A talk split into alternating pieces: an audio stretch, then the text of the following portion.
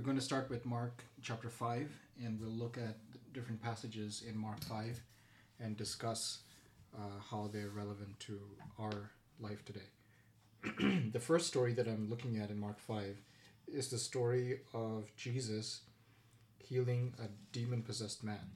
Now, in our day, the likelihood of demon possession has has diminished. Um, maybe uh, I shouldn't say likelihood, but rather uh, the prevalence of it has diminished, at least in the West.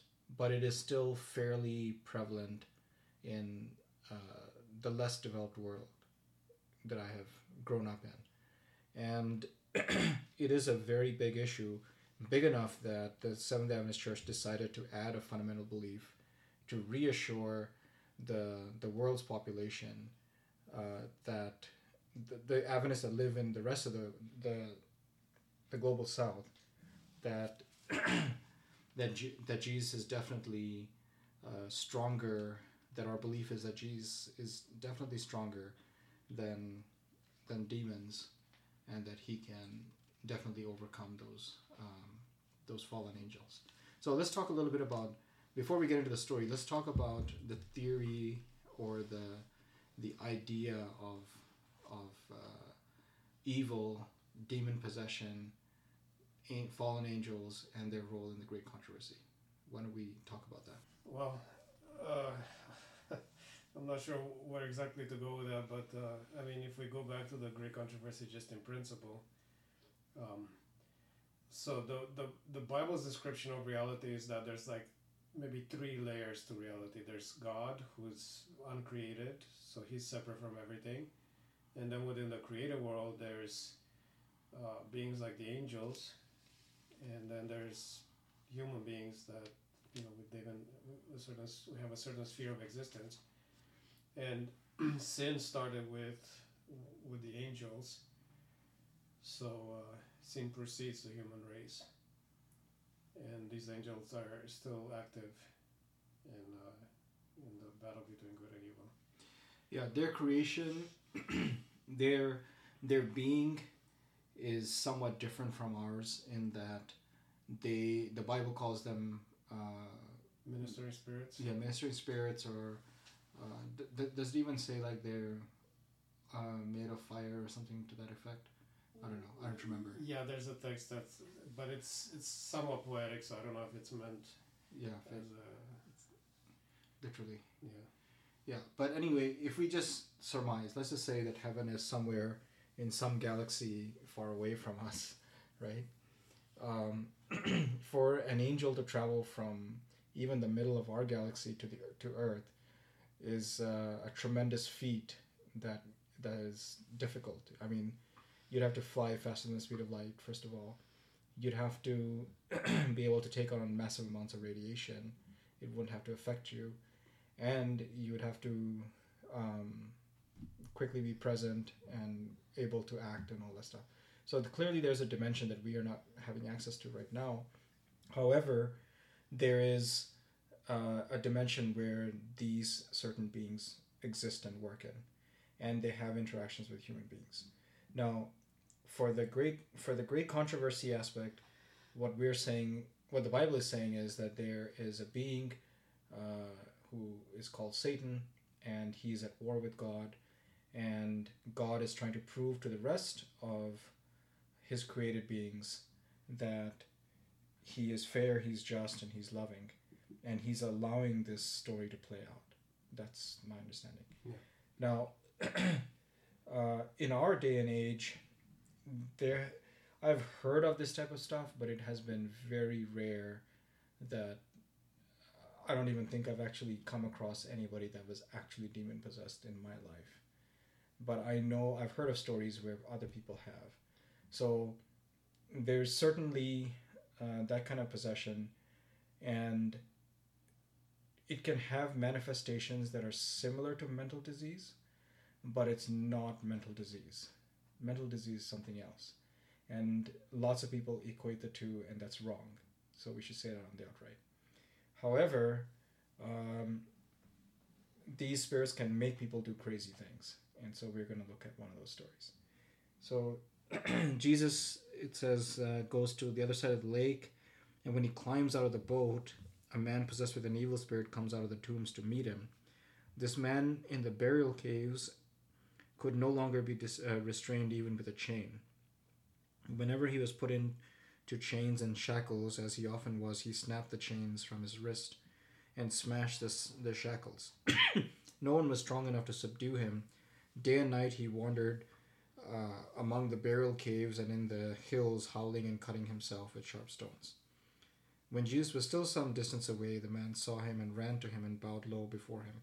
With a shriek, he screamed, Why are you interfering with me, Jesus, Son of the Most High God? In the name of God, I beg you, do not torture me. For Jesus had already said to the spirit, Come out of the man, you evil spirit.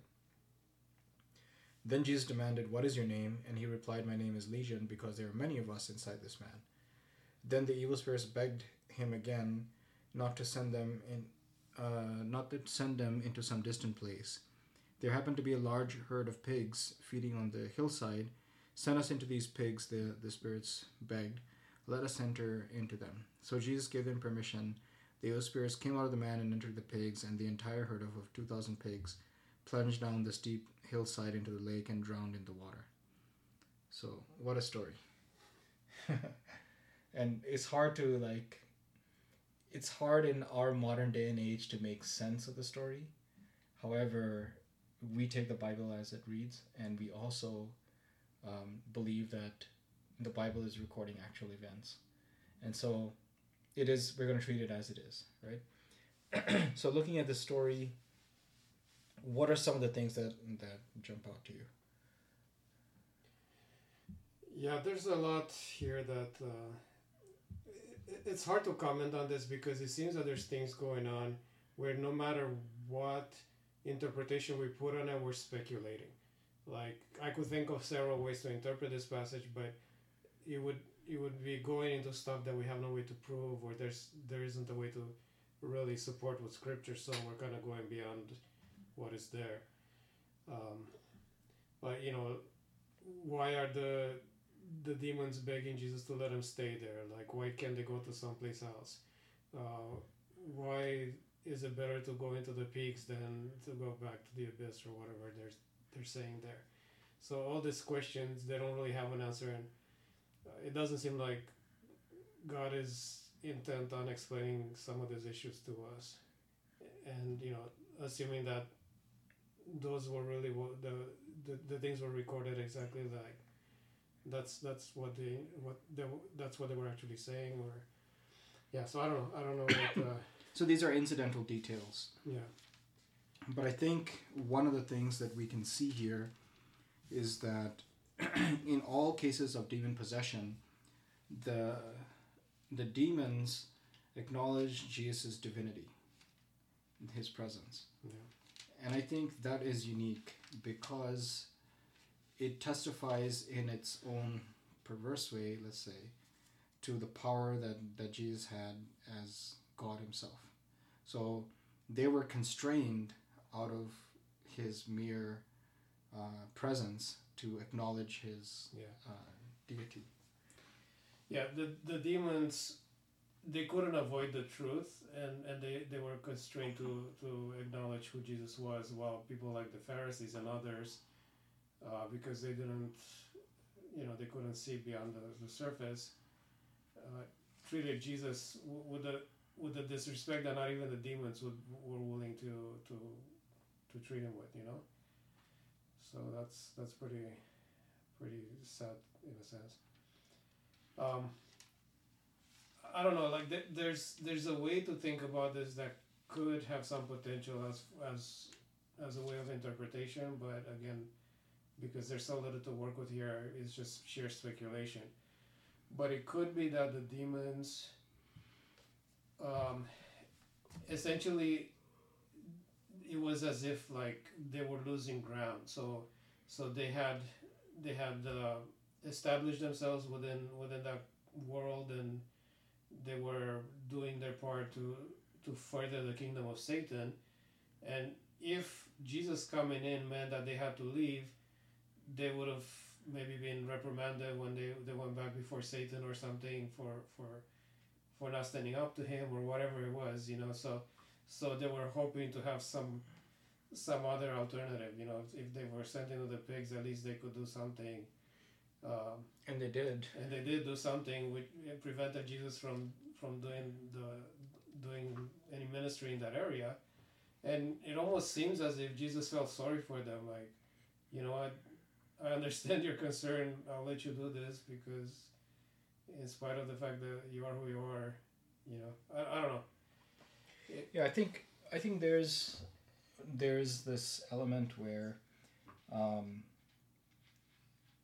yeah, like like for example, Satan Satan will work to stir up people's basest fears about anything in order to block them from the truth. Yeah. Or he will change form and he will encourage them and enable them in whatever they want to do um, as long as it furthers his thing. Like, for example, in the West. In the West, you will not see um, these types of manifestations, or uh, I guess you see it a little bit in some forms of alternative medicine, but you will see less of the playing on superstition and more of the enabling of what what already is in, in human beings. So just making them more materialistic or more cruel or more whatever it is driven let's just say um, to to do the things that come naturally to them. So here in this particular passage jesus is saying all right go ahead and go into the pigs. And those pigs then plunge down the river i mean plunge down this the hillside into the lake and drown which means a monetary loss to the herdsmen. And people rush out to see what has happened and they see this man who was wild is clothed now in regular clothes and he's sane and he's talking with Jesus, the most famous personality in, in the area, right? And in this amazing experience, the crowd begins to plead with Jesus to go away and leave them alone. So before, it was like the the evil spirits were saying, "Leave us and go," and now the crowd is saying, "Leave us," right? And so, Jesus, being who he is, got back into the boat, and the man who had been demon possessed begged to go with them. And Jesus said, No, go home to your family and tell them everything the Lord has done for you and how merciful he has been. Right? And so the man then started off and visited 10 towns in that region and began to proclaim the great things Jesus had done for him. And everyone was amazed at what he told him. So I don't know if it mentions it here, but somebody added something later to say that when Jesus returned, that he had found he had converted three thousand people. So he did more than you know his share, but he did it because of what Jesus did for him. So there's not much to this this particular story, but it was definitely revolutionary for this man's life and then for the other people who who were converted. Uh, I guess one of the things I would say with this is that that people's fear of monetary loss drove them to drive Jesus away. And I think that is a very relevant uh, thing in the West. A lot of people believe that religion is just out to get their money. Uh, and for that reason, they reject religion. And in many cases, it is. Yeah. So, anyway, it's, a, it's an interesting uh, story. You know, qu- another question that I guess comes out of this is what would have happened if Jesus had allowed the demoniac to be one of his disciples? Uh, I'm thinking of it in terms of his own personal growth. Um, would it would he have been better off to just tag along with the other disciples and follow Jesus and, and learn from him and do what the others were doing, or was it better for him that he was left alone and he went out and pretty much became an evangelist on his own accord? I think Jesus probably knows more about the individual than we do and it's hard to determine what was possible but either way like jesus was still sending people out Yeah. and he was no different Yeah, sometimes sometimes I think that there's certain people that are more dependable in situations like this where where God will send them on their own because they've been further down into sin. Like some people that are really really deep in the pit of sin, when God gives them the victory, they don't turn back. You know, they're ready to go. I mean, they're they they go out, they go out to do ministry, and they just don't look back because they've already seen it all, so to speak. They've been at the at the bottom of the of the pit. While others that are kind of in between, they come along and it takes them it takes them a while to to become established in the faith and and before they're ready to commit 100%. So it could be something like this, like this man maybe had been so close to, to evil that he was ready to go in the opposite direction all the way. It's possible.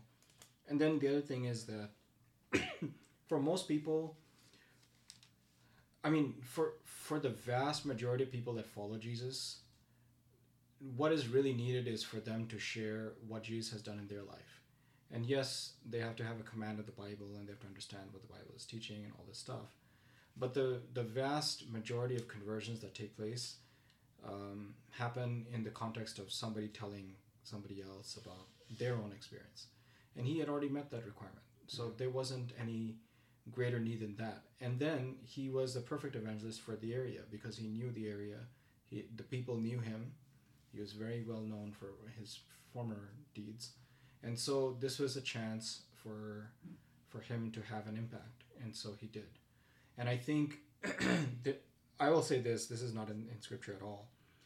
But the, there is definitely a war going on between God and, and Satan and they are competing for souls for people but both of them recognize when the other has a hold. Doesn't mean that they stop trying to get that person.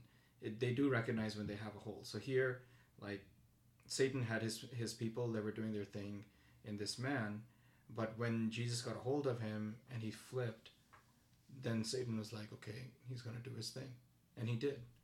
I think there's that too so, anyway, I think this is a perfect place for us to stop for this particular story. But uh, it's a simple story with a simple message, but a profound impact because the guy went to 10 different cities and he converted all those people for Jesus. And when Jesus returned, there was many more that were ready to see him. And I think that uh, is his legacy.